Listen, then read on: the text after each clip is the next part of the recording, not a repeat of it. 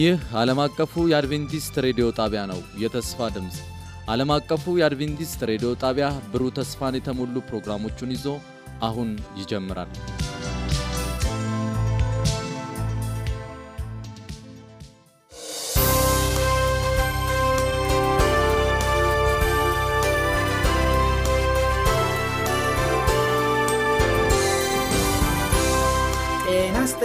አድማጮቻችን፣ ይህ የአድቬንቲስት ዓለም አቀፍ ሬዲዮ የአማርኛ ስርጭት ክፍል ነው።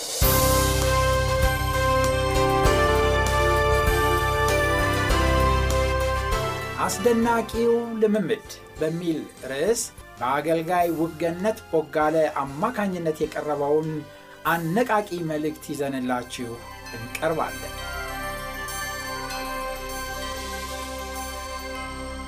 ዝግጅቱ እምነታችንን የምናድስበት፣ ለመንፈስ ቅዱስ ኃይል የምንጸልይበት፣ ለአዳዲስ ነፍሳቶች መዳን የምንጸልይበትና የምንመሰክርበት፣ ለክርስቶስ ምጽአት የምንዘጋጅበት ይሆናል።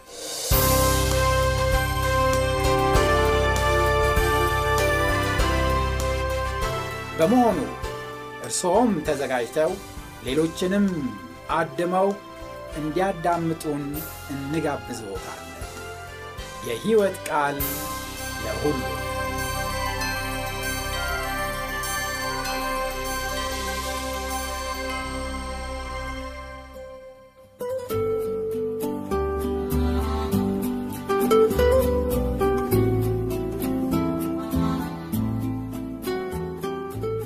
በጌታ የተወደዳችሁ የጸሎትና የቃል አገልግሎት ተካፋዮች እንደዚሁም በተለያዩ ዓለማት ሆናችሁ ይህንን ፕሮግራም የምትከታተሉትን ሁሉ የጌታ ኢየሱስ ጸጋና ሰላም ይብዛላችሁ እያልኩ የዛሬውን ቀን ሶስት መልእክት ይዤላችሁ የመጣሁት ውብገነት ቦጋለ ነኝ ከአዲስ አበባ ኢትዮጵያ። ባለፉት ሁለት ቀናቶች አስደናቂ ልምምዶች ያለን ህዝቦች በሚል ዋና ርዕስ ስር ሁለት ተከታታዮች ሁለት ተከታታይ አስደናቂ ልምምዶችን አካፍያችኋለሁ። አዎ ጌታን ስንቀበል አስደናቂ ልምምዶችን ይሰጠናል። ዳግም የመወለዳችን ልምምድ ያስደንቀናል ወገኖቼ። እግዚአብሔር እንዴት እንዳገኘን፣ ከዓለም መንጥቆ እንዴት እንዳወጣን፣ በፍቅር ሰንሰለት እንዴት ወደ ራሱ እንደሳበንና እንዳስቀረን ሳስበው ይደንቀኛል። ከዚያም የራሱ ካደረገን በኋላ ደግሞ በመንፈሱ በማጥመቅ በውስጣችን በሙላት በመኖር ያስደንቀናል ማለት ነው። ክብር ለእግዚአብሔር ይሁን። ዛሬ ደግሞ ሶስተኛውን አስደናቂ የክርስቲያን ልምምድ እናያለን። የመልእክቴ ርዕስ አስደናቂው ክርስቶስ ጽድቃችን ልምምድ ነው። መሪው ጥቅሳችን የተወሰደው ከሮሜ ስምንት ሶስት እስከ አራት ያለውን ነው። በጌታ ስም አነበዋለሁ። ሕግ ከስጋ ባህሪ የተነሳ ደክሞ ሊፈጸም ያልቻለውን እግዚአብሔር የገዛ ልጁን በኃጢአተኛ ሰው አምሳል የኃጢአት መስዋዕት እንዲሆን በመላክ ፈጸመው። በዚህም ኃጢአትን በስጋ ኮነነ። ይኸውም በስጋ ሳይሆን በመንፈስ በምንመላለስ በእኛ ሕጉ የሚጠይቀውን ጽድቅ ሙሉ በሙሉ እንዲፈጸም ነው ይላል። እንጸልይ። ክብርና ምስጋና የሚገባህ የዘላለም አምላክ እግዚአብሔር ሆይ በጌታ በኢየሱስ ክርስቶስ ስም ወደፊትህ እንቀርባለን። የእንደገና አምላክ እዚህ ለዚህ ደግሞ እንደገና ስላበቃህን ክብር ምስጋና ላንተ ይሆንልህ። እንደገና በእግሮች ስር እንድንቀመጥ ከቃልህ እንድንማር እግዚአብሔር ሆይ ቃልህ በልባችን ገብቶ ሊሰራ የሚችል ነውና የሚሰራው ቃልህ በውስጣችን ገብቶ እግዚአብሔር ሆይ ያስተምረን ዘንድ ይለውጠን ዘንድ ያነቃቃን ዘንድ ያድሰን ዘንድ በጌታ በኢየሱስ ክርስቶስ ስም ጸልያለሁ። የተሰበረውን የሚያቀናው ያ ቃልህ የተጣመመውን ጌታ ሆይ የሚያስተካክለው ያ ቃልህ እግዚአብሔር ሆይ በእኔና በሚሰሙ ሁሉ ይፈጸምልን ዘንድ ይሆንልን ዘንድ እንጸልያለን። የዘላለም አምላክ እግዚአብሔር ሆይ እኔንም ደግሞ መንፈስ ቅዱስህን ሞልተኸኝ አንደበቴን ጌታ ሆይ በመንፈስህ ቀብተህ ቃልህን መናገር እንድችል እንድትረዳኝ ጸልያለሁ። ይህ ሕያው ቃልህ እግዚአብሔር ሆይ በእያንዳንዱ በሚያዳምጥ ሕዝብ ሁሉ ላይ መንፈስ ቅዱስህ ያርፍበት ዘንድ እነሆ ጌታ ሆይ የሚያስተውለውን ልቦናቸውን ይከፍትላቸው ዘንድ በጌታ በኢየሱስ ክርስቶስ ስም ጸልያለሁ። ክብር ሁሉ ለአንተ ይሁን፣ በጌታ በኢየሱስ ስም አሜን።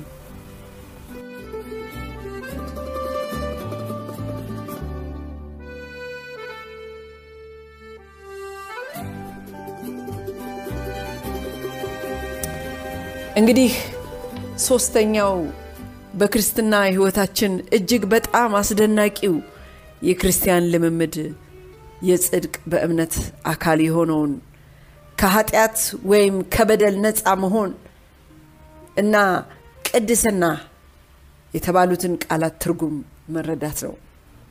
ከኃጢአት ወይም ከበደል ነፃ መሆን የሚባለው እንግዲህ ብዙዎቻችሁ ሰምታችሁ ታውቃላችሁ። justification የሚባለው ነው። ቅድስና ደግሞ sanctification የሚባለው ነው። እንግዲህ ይህ አስደናቂ ልምምድ በክርስቲያን ህይወት ውስጥ የሚከሰተው ጽድቅ በሃይማኖት ምን ማለት እንደሆነ ስንረዳ ነው ወገኖቼ። ቀደም ብዬ እንደገለጽኩት ጽድቅ በሃይማኖትን ስንዘረዝረው በውስጡ ሁለት ነገሮች ይገኛሉ። አንደኛው ከኃጢአት ወይ ከበደል ነፃ መሆን ሲሆን፣ ሁለተኛው ደግሞ ቅድስና ነው። እኔና እናንተ ጌታ ኢየሱስን እንደ ግል አዳኛችን አድርገን ስንቀበል ዳግም ስንወለድ ከዚያም በመንፈሱ ስንጠመቅ ይህ ማለት ደግሞ የክርስቶስ መንፈስ ወይንም መንፈስ ቅዱስ በውስጣችን መኖር ሲጀምር የተለመደው በአዲሱና በአሮጌው ሰው መካከል ትልቅ ትግል ይጀምራል። ወገኖቼ ይህ ውጊያ ይህ ትግል የከረረ ትግል ነው። የሚያቆም ውጊያ አይደለም ወገኖቼ። አብሮን የተፈጠረው ሰው ከአዲስ ከወጣው ከመጣው ሰው ጋር አብሮ መኖር አይችልም። ቀንና ሌት ሲዋጋ ይኖራል። እኔና እናንተ እግዚአብሔርን በምንፈልግበት ጊዜ እና በውስጣችን ካለው ብዙ ዓመት አብሮን ከኖረው ከንቱ ልማዶቻችንና ከኃጢአት ኃይል ለመላቀቅ ከንቱ የሆነ ትግል በምናደርግበት ጊዜ ያኔ ብቻ ነው የነዚህ የሁለት ከኃጢአት ነፃ መሆን እና ቅድስና የሚባሉት ቋንቋዎችን ሀሳብ መጨበጥ የምንችለው። ከኃጢአት ወይ ከበደል ነፃ መሆን ማለት እግዚአብሔር ወደ ጌታ የተመለሰውን ኃጢአተኛ አማኙን ከበደለኝነት ስሜትና ከኃጢአተኛ ከኃጢአት ቅጣት ነፃ አውጥቶ በክርስቶስ ጽድቅ ወይ ፍጹም መታዘዝ ይሸፍነዋል ማለት ነው። ይህንን እያሰብኩኝ በእውነት እንዴት አድርጌ እንደማቀርበው እያሰብኩ ሳል ይህ ጥቅስ ይህ ታሪክ ወደ እኔ መጣ። በዮሐንስ 8 አንድ ከአንድ እስከ 11 ያለው ላይ የሚገኘው የአመንዝራዋ ሴት ታሪክ ነው። ይቺን አመንዝራ ሴት የዘመኑ የኦሪት ሕግ መምህራንና ፈሪሳውያን ይዘው በጌታ ኢየሱስ ፊት አቀረቧት፣ በሕዝቡም ፊት አቆሟት። ጌታ ኢየሱስንም እንዲህ ሲሉ ጠየቁት፣ መምህር ሆይ ይህች ሴት ስታመነዝር ተያዘች። ሙሴም እንደዚች ያሉትን ሴቶች በድንጋይ እንዲወገሩ በሕጉ አዞናል። አንተስ ምን ትላለህ? አሉት። አሁን ልክ ነው። ምንም እንኳን እነዚህ ፈሪሳውያንና እነዚህ ፈሪሳውያን ይህን ጥያቄ ለጌታ ኢየሱስ የሚያቀርቡበት ምክንያቱ በተንኮል ቢሆንም ጥያቄው ትክክለኛ ጥያቄ ነበረ። ፍርዱንም ሊሰጥ የሚችለው በቅን የሚፈርደው ለሚፈርደው ዳኛ ነበረ። ይህን ጥያቄ የሰነዘሩት አዎ ሮሜ 6 23 የኃጢአት ዋጋ ሞት ነው ይላል። ሕዝቅኤልም 18 20 ላይ ኃጢአት የምትሰራ ነፍስ እሷ ትሞታለች ይላል። በሕጉ መሰረት ይቺ ሴት ልትወገር ተወግራም ልትሞት የሞት ቅጣት እየጠበቃት ነው። የኃጢአቷን ሀፍረት ተከናንባ በጌታ ኢየሱስ ፊት ቀረበች።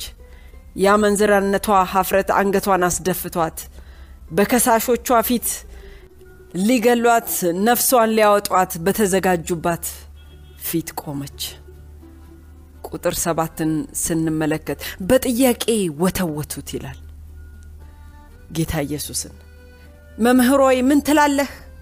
ኃጢአተኛዋን በመጽሐፉ በሕጉ መሠረት ዝም አትላትም በማለት አጣደፉት።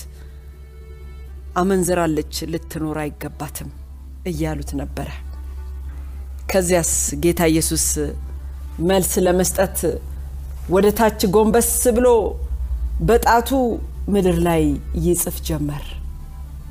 ከናንተ ኃጢአት የሌለበት እርሱ አስቀድሞ ድንጋይ ይወርውርባት አላቸው።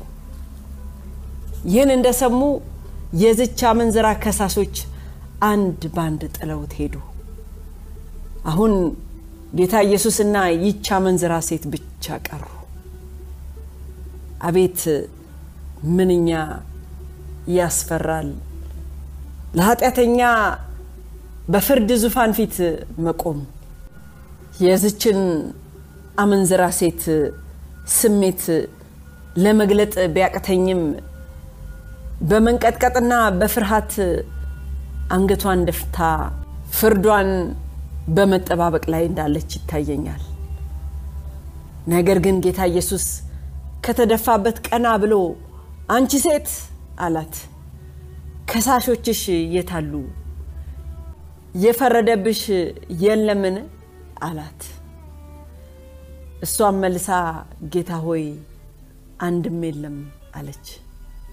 ጌታ ኢየሱስም መልሶ እንግዲያውስ እኔም አልፈርድብሽም፣ በሂጂ ከእንግዲህ ግን ኃጢአት አትስሪ አላት። ሃሌሉያ ወገኖቼ፣ እንግዲህ በዚህ በዚች በአመንዝራ ህይወት ጌታ ኢየሱስ ያደረገውን ሁለት ነገሮች እንመልከት። አንደኛ የሚገባትን ቅጣት አነሳላት። ሞት ሲገባት ህይወትን ሰጣት። ሁለተኛ የማይገባትን ህይወት እንድትቀጥል አደረገ። እንግዲያውስ እኔም አልፈርድብሽም እንግዲህ ኃጢአት የኃጢአት ዋጋ ሞት ነው ከተባለ ይህች ሴት በትክክል መሞት ነበረባት። እኔና እናንተም እንደዚሁ ነን። መሞት ሲገባን ሌላ ሰው በእኛ ፋንታ ሞተልን። ያ ሰው ጌታ ኢየሱስ ነው። በእኔ ኃጢአት ፋንታ ሞቴን እሱ ሞተልኝ። የሚገባኝን ቅጣት እርሱ ወሰደልኝ። እኔም በነፃ ተለቀኩ። ሃሌሉያ! ይህ ነው እንግዲህ ወገኖቼ የክርስቶስ ጽድቃችን ልምምድ ለእኔና ለእናንተ የእግዚአብሔር ይቅርታ ፍጹም የተሟላ ነው ወገኖቼ። እሱም እንደዚህ ይላል ዕብራውያን 10 17 ላይ ጳውሎስ ኃጢአታቸውንና አመፃቸውን ደግሜ አላስብም ይላል። ወገኖቼ ዳዊት በመዝሙሩ መዝሙር 103 12 ላይ ምስራቅ ከምዕራብ እንደሚርቅ እንደዚሁ ኃጢአታችንን ከኛ ራቀ ይላል። አዎ ሁላችንም የዳዊትን የምንዝርና ኃጢአት እናውቃለን። የክርስቶስን ጽድቅ የተለማመደው ዳዊት የተናገረውን ልብ እንበል። ምስራቅ ከምዕራብ እንደሚርቅ እንዲሁ ኃጢአታችንን ከኛ አራቀ ይላል። እግዚአብሔር የተመሰገነ ይሁን። ታዲያ ኃጢአታችን ከተሰረየልንስ በኋላ ምን ጋራንቲ ያለን ወገኖቼ? ደግመንስ እንዴት ነው ኃጢአት መስራት የምናቆመው? ይህ ጥያቄ የብዙዎቻችን ጥያቄ ይመስለኛል። ነገር ግን ወገኖቼ ዛሬ የምንማረው ዛሬ የተማርነው ከዚች ከአመንዝራዋ ሴት ህይወት ይህንን ነው። ጌታ ኢየሱስ ሂጂ እኔም አልፈርድብሽም፣ ከእንግዲህ ግን ኃጢአትን አትስሪ አላት። የዚች የአመንዝራ ሴት ህይወት ተለወጠ። ኃጢአቷና በደሏ ሁሉ በክርስቶስ ይቅርታ ተሻረላት። አዲስ ህይወት ጀመረች። ወገኖቼ በፍቅሩ ጉልበት የኖረችውን ህይወት ከመናገሬ በፊት ወደሚቀጥለው ርዕስ ወደሚቀጥለው ነጥቤ እንመለስ። ቅድስና እንግዲህ ይህ የጽድቅ በሃይማኖት ወይንም ክርስቶስ ጽድቅ ሁለት አንደኛው ክፍል ከኃጢአት ወይ ከበደል ነፃ መሆን ሲሆን ሁለተኛው ደግሞ ምንድን ነው ብለናል? ቅድስና ነው ብለናል።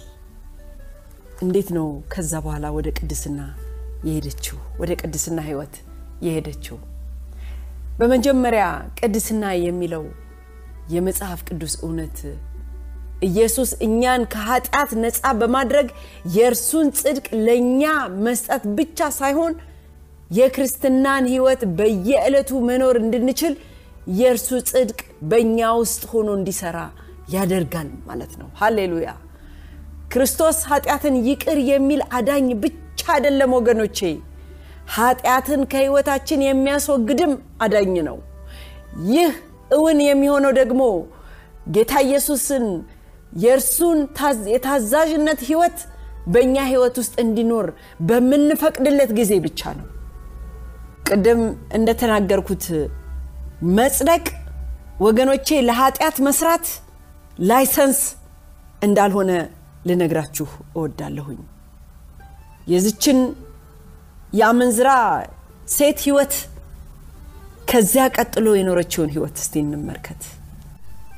በማቴዎስ 26 እና በማርቆስ 14 ላይ ያለውን ታሪክ ስንመለከት በዚያ በለምጻሙ በስምዖን ቤት ጌታ ኢየሱስ በገባ ጊዜ ይቺ ሴት መታ ያንን ውድ ሸቶ አምጥታ እንዴት በራሱ ላይ እንዳፈሰሰችው እናውቃለን። በዚያም ፍቅሯን እንዴት እንደገለጸችለት እናያለን። ይቺ ሴት ምንድን ነው ክርስቶስን አብልጣ እንድትወድ ያደረጋት? ሴት ብዙ ተትቶላታልና ብዙ ወዳለች። ወገኖቼ መጽደቃችንን በደንብ ማስተዋላችን መቀደስና በቅድስና በመሰጠት ለጌታ ለመኖር ምን ያህል አቅም እንደሚሆንልን ከዚች ከአመንዝራ ሴት ታሪክ እናያለን። የጌታ ኢየሱስ ፍቅር የተለወጠ ህይወትን ሰጣት። ብዙ ይቅርታ ተብላለችና ቅድስና ማለት ይህ ነው። በፍቅሩ ጉልበት የኖረችው ህይወት ለእርሱ በመገዛት ለእርሱ በመሰጠት ያ ነው ቅድስና። አያችሁ፣ ይቺ ሴት ጥሩ ስም ያልነበራት ማርያም ዛሬ ግን የመስቀሉ ፍቅር ሻምፒዮን ለመሆን በቃች። በመጨረሻ ይቺ አመንዘራ ሴት ህይወቷ ተለውጦ የመጀመሪያው የትንሣኤው ብስራት አብሳሪ ሆነች። ወንጌል በተሰበከ ቦታ ሁሉ ስሟ እንደተጠቀሰ ይኖራል። ሃሌሉያ ወገኖቼ፣ ትናንትና እንደተነጋገር ነው በመንፈስ ቅዱስ ጥምቀት አማካኝነት ነው ክርስቶስ በአማኝ ህይወት ውስጥ የሚኖረው። እኔም አብን እለምናለሁ አለ ጌታ ኢየሱስ ለዘላለም ከእናንተ ጋር እንዲኖር ሌላ አጽናኝ እሰጣችኋለሁ እርሱም ዓለም የማያየውና የማያውቀው ስለሆነ ሊቀበለው የማይቻለው የእውነት መንፈስ ነው። ነገር ግን ከእናንተ ዘንድ ስለሚኖር በውስጣችሁም ስለሚሆን እናንተ ታውቃላችሁ ይላል። ወላጆች እንደሌላቸው ልጆች አልተዋችሁም፣ ወደ እናንተ እመጣለሁ ይላል ዮሐንስ 14 ከ16 እስከ 18 ወገኖቼ ያ ኢየሱስ በእያንዳንዱ ክርስቲያን ውስጥ የመታዘዝ ህይወትን መኖር ይፈልጋል። እኛ የምንታገልበት ነገር አይደለም ወገኖቼ። የምንታዘዘው ራሳችን አውቀን አይደለም፣ በዲተርሚኔሽንም አይደለም። ነገር ግን ጌታ ኢየሱስን በውስጣችን እንዲኖር በመፍቀድ ነው። በምንፈተንበት ጊዜ ወገኖቼ ወደ እርሱ ዞር ብለን የእርሱ መታዘዝ በሕይወታችን እንዲገለጽ ልንጠይቀው ይፈለግብናል። በዚህ መልኩ ነው አንድ ክርስቲያን የክርስቶስን የቅድስና ሕይወት የሚለማመደው። እንግዲህ ወገኖቼ እኔና እናንተ በየዕለቱ ይሄ አሮጌ ሰውና ይሄ አዲሱ ሰው አብረው ለመኖር በሚታገሉበት ጊዜ በፈተና ተጋፍጠን ከፊት ለፊታችን ፈተና ቆሞብን እኔና እናንተ ለመዋጋት በምንነሳበት ጊዜ ወገኖቼ መውደቃችን አይቀርም። ነገር ግን ያለው መፍትሄ ምንድን ነው? ወደ እርሱ ዞር ብለን የጌታ ኢየሱስን የመታዘዝ ሕይወት በሕይወታችን እንዲገለጽ በመጠየቅ ብቻ ነው። መንፈስ ቅዱስ ብለን እስቲ እንጠይቀው። ያንተ ጽድቅ የኔ ጽድቅ ይሁንልን እንበለው። ወገኖቼ ከጥቂት ዓመታት በፊት ይህንን መጽሐፍ ሳነብ በሕይወቴ ያደረግኩት ተሞክሮ ቢኖር ይሄ ነው። ስለ እናንተ አላውቅም፣ ነገር ግን ልብ ብላችሁ እንደሆነ ለምሳሌ ይቅርታ ያደረጋችሁለት ሰው ብዙ የበደላችሁ ብዙ ያሳዘናችሁ፣ ነገር ግን የእግዚአብሔር ጸጋ ረድቷችሁ ይቅር ያላችሁት ሰው አንዳንድ ጊዜ ስታዩት ያ የድሮ ይቅር አለማለታችሁ ተመልሶ አይመጣባችሁም። ይህንን መጽሐፍ ካነበብኩ በኋላ ግን የዚህንም መጽሐፍ ደራሲ ሲሰብክ በሰማውበት ከሰማውበት ጊዜ ጀምሮ ግን ወገኖቼ የኔም ህይወት መለወጥን አምጥቷል። ይሄ መጽሐፍ እንደሚናገረው ወዲያውኑ ወደ መንፈስ ቅዱስ መንፈስ ቅዱስን ጋብዙት ይላል። ያንተ ይቅርታ የኔ ይቅርታ ይሁንልኝ እስቲ በሉት። ይህ ነገር ለእኔ ሰርቶልኛል።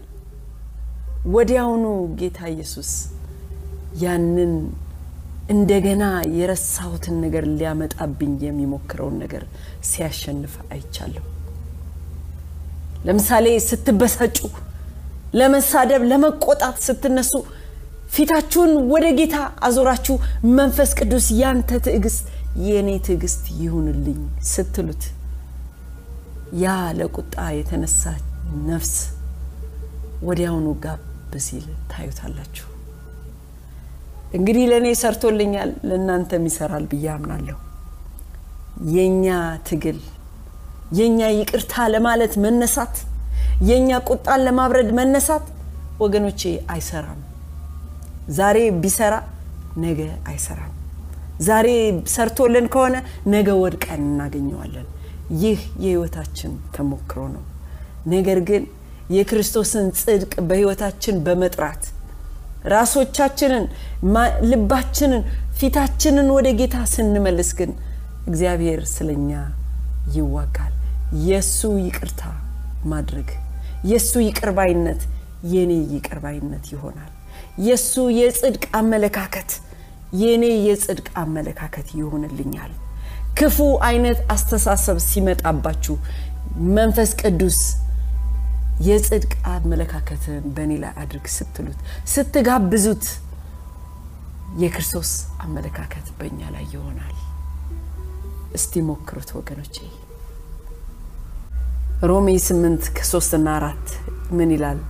ከስጋ የተነሳ ስለደከመ ለሕግ ያልተቻለውን እግዚአብሔር የገዛ ልጁን በኃጢአት ስጋ ምሳሌ በኃጢአትም ምክንያት ልኮ አድርጎልሃል አድርጓልና እንደ መንፈስ ፈቃድ እንጂ እንደ ስጋ ፈቃድ በማንመላለስ በእኛ የሕግ ትእዛዝ ይፈጸም ዘንድ ኃጢአትን በስጋ ኮነነ ይላል።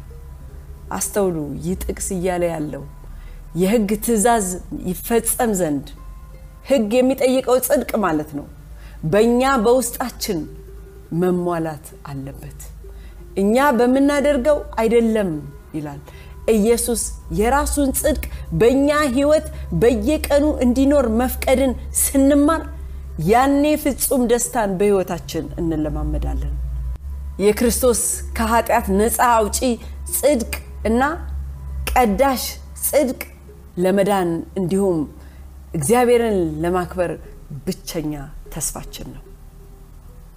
ቆሎስያስ 1 27 ላይ ለእነርሱም እግዚአብሔር በአሕዛብ ዘንድ ያለው የዚህ ምስጢር ክብር ባለጠግነት ምን እንደሆነ ሊያስታውቅ ወደደ ይላል። ምስጢሩም የክብር ተስፋ ያለው ክርስቶስ በእናንተ ዘንድ መሆኑ ነው ይላል። ሃሌሉያ! ክርስቲያን በሚፈተንበት ጊዜ ከዚህ ነፃ ለመውጣት ወደ ኢየሱስ ብቻ ነው መመልከት ያለበት። ዕብራውያን 12 ከአንድ እስከ ሁለት ምን ይላል? እኛ ደግሞ ሸክምን ሁሉ ቶሎም የሚከበንን ኃጢአት አስወግደን የእምነታችንንም ራስና ፈጻሚውን ኢየሱስን ተመልክተን በፊታችን ያለውን ሩጫ በትዕግስት እንሩጥ። እርሱ ነውርን ንቆ በፊቱም ስላለው ደስታ በመስቀል ታግሶ በእግዚአብሔር ዙፋን ቀኝስ ተቀምጧልና ይላል። እነዚህ በመጀመሪያዎቹ ሶስት ቀናት በዚህ ጥናት ውስጥ የተገለጹት ሶስት ልምምዶች በጣም አስደናቂና ከዚህ ዓለም ካሉ ከማናቸውም ነገር በላይ ሕይወትን የሚለውጡ ናቸው ወገኖቼ። ኢየሱስ ሲመለስ ጌታ ኢየሱስ ሲመለስ እርሱን ለመገናኘት ለተዘጋጁ ሰዎች በጣም አስፈላጊ ልምምዶች ናቸው። እስቲ እነዚህን ሶስቱን በሕይወታችሁ በሙላት እንድትለማመዷቸው ጸሎታችን ይሁን።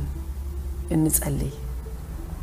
ቅዱስና ዘላለማዊ የሆንክ የሰራዊት ጌታ እግዚአብሔር ሆይ በጌታ በኢየሱስ ክርስቶስ ስም እናመሰግንሃለን እናመሰግንሃለን ጌታ ሆይ ዛሬም ዛሬም ጌታ ሆይ የልፋትን ኑሮ እንድንተው ይህንን ቃል ወደኛ ስላመጣልን ቃልህን ልከህ ነፃ ልታወጣን ስለሆነ እናከብርሃለን።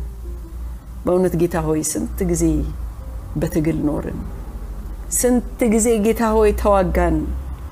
አባት ሆይ እንግዲህ ከዚህ በኋላ ያለው ህይወታችን ባንተ ጸጋ ባንተ ጸጋ ጌታ ሆይ ወደ አንተ መመልከት የሚችል ህይወት እንድትሰጠን ወደ አንተ መዞር የሚችል ህይወት እንድትሰጠን በጌታ በኢየሱስ ክርስቶስ ስም ጸልያለሁ።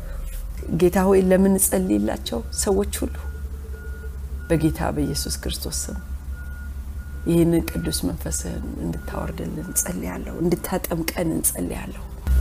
ክብር ሁሉ ለአንተ ይሁን ጌታ ሆይ በጌታ በኢየሱስ ክርስቶስ አሜን።